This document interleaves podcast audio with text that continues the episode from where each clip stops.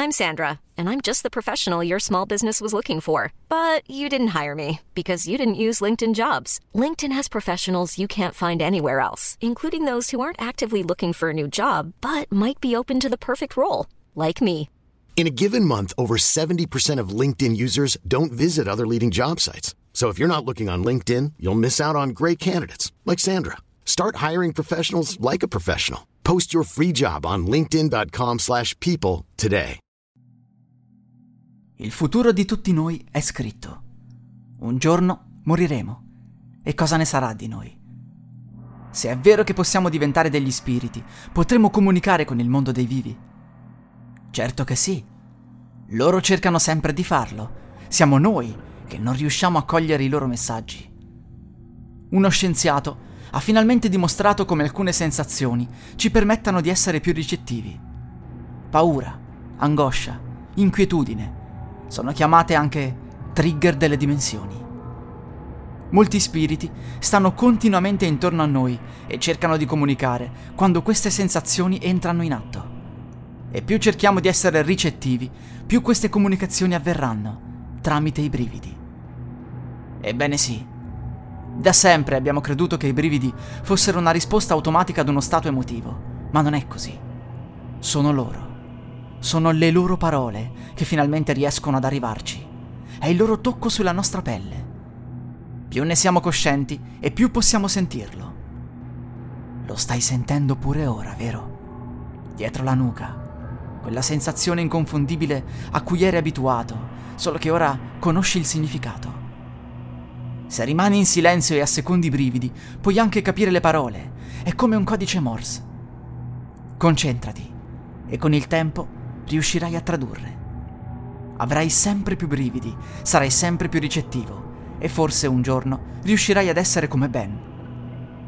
Lui è stato il primo che è riuscito a tradurre nella sua lingua i brividi.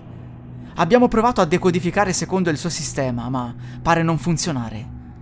Ognuno di noi riceve un codice diverso. È come se fosse la nostra lingua personale, per cui è impossibile riuscire ad avere un vocabolario per tutti. Ben ci ha detto però delle cose utilissime. Ad esempio, che poco prima dei momenti di pericolo loro ci aiutano sempre e tramite i brividi ci spiegano come fare per uscire dai guai. Avete presente quando abbiamo quel presentimento? Sono loro che cercano di aiutarci. Se li ascoltassimo, o meglio, se imparassimo a farlo, ci aiuterebbero a non trovarci mai in situazioni spiacevoli e prolungherebbero sicuramente la nostra vita, dandoci consigli preziosi.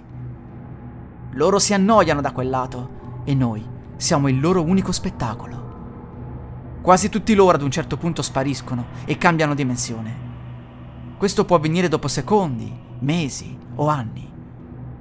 Nessuno di loro sa cosa c'è dall'altra parte, proprio come noi non sappiamo cosa c'è dopo la morte. Pensano che ci sia il paradiso o l'inferno e che il risultato non sia dovuto solo a ciò che facevano prima in vita, ma anche a come si comportavano nel mondo degli spiriti. Chi passa nell'altra dimensione non è in grado di comunicare con gli spiriti come loro possono fare con noi. Nonostante questo, non ne sono spaventati. Sanno che c'è qualcosa ed è sempre meglio di niente. Alcuni di loro non sanno di essere spiriti, pensano di essere umani e di continuare a condurre una vita normale. L'inganno è talmente ben fatto che apparentemente sembra di vivere come tutti gli altri. C'è però una differenza. Se vi capita di avere quella sensazione che vi dice che gli altri sono più fortunati di voi, che capitano tutte a voi, che non riuscite a capire come facciano gli altri ad andare avanti, a voi sembra più difficile, allora può essere che effettivamente voi non stiate vivendo, ma che siate in una trappola. Probabilmente siete già morti e non lo sapete. Ma non vi preoccupate, Prima o poi arriverà un bug, qualcosa che vi aiuterà a risolvere il mistero. Lì potrete liberarvi della maschera e abbandonare il mondo delle illusioni. La musica è di Zero Copyright Free Music di Emanuele Bella.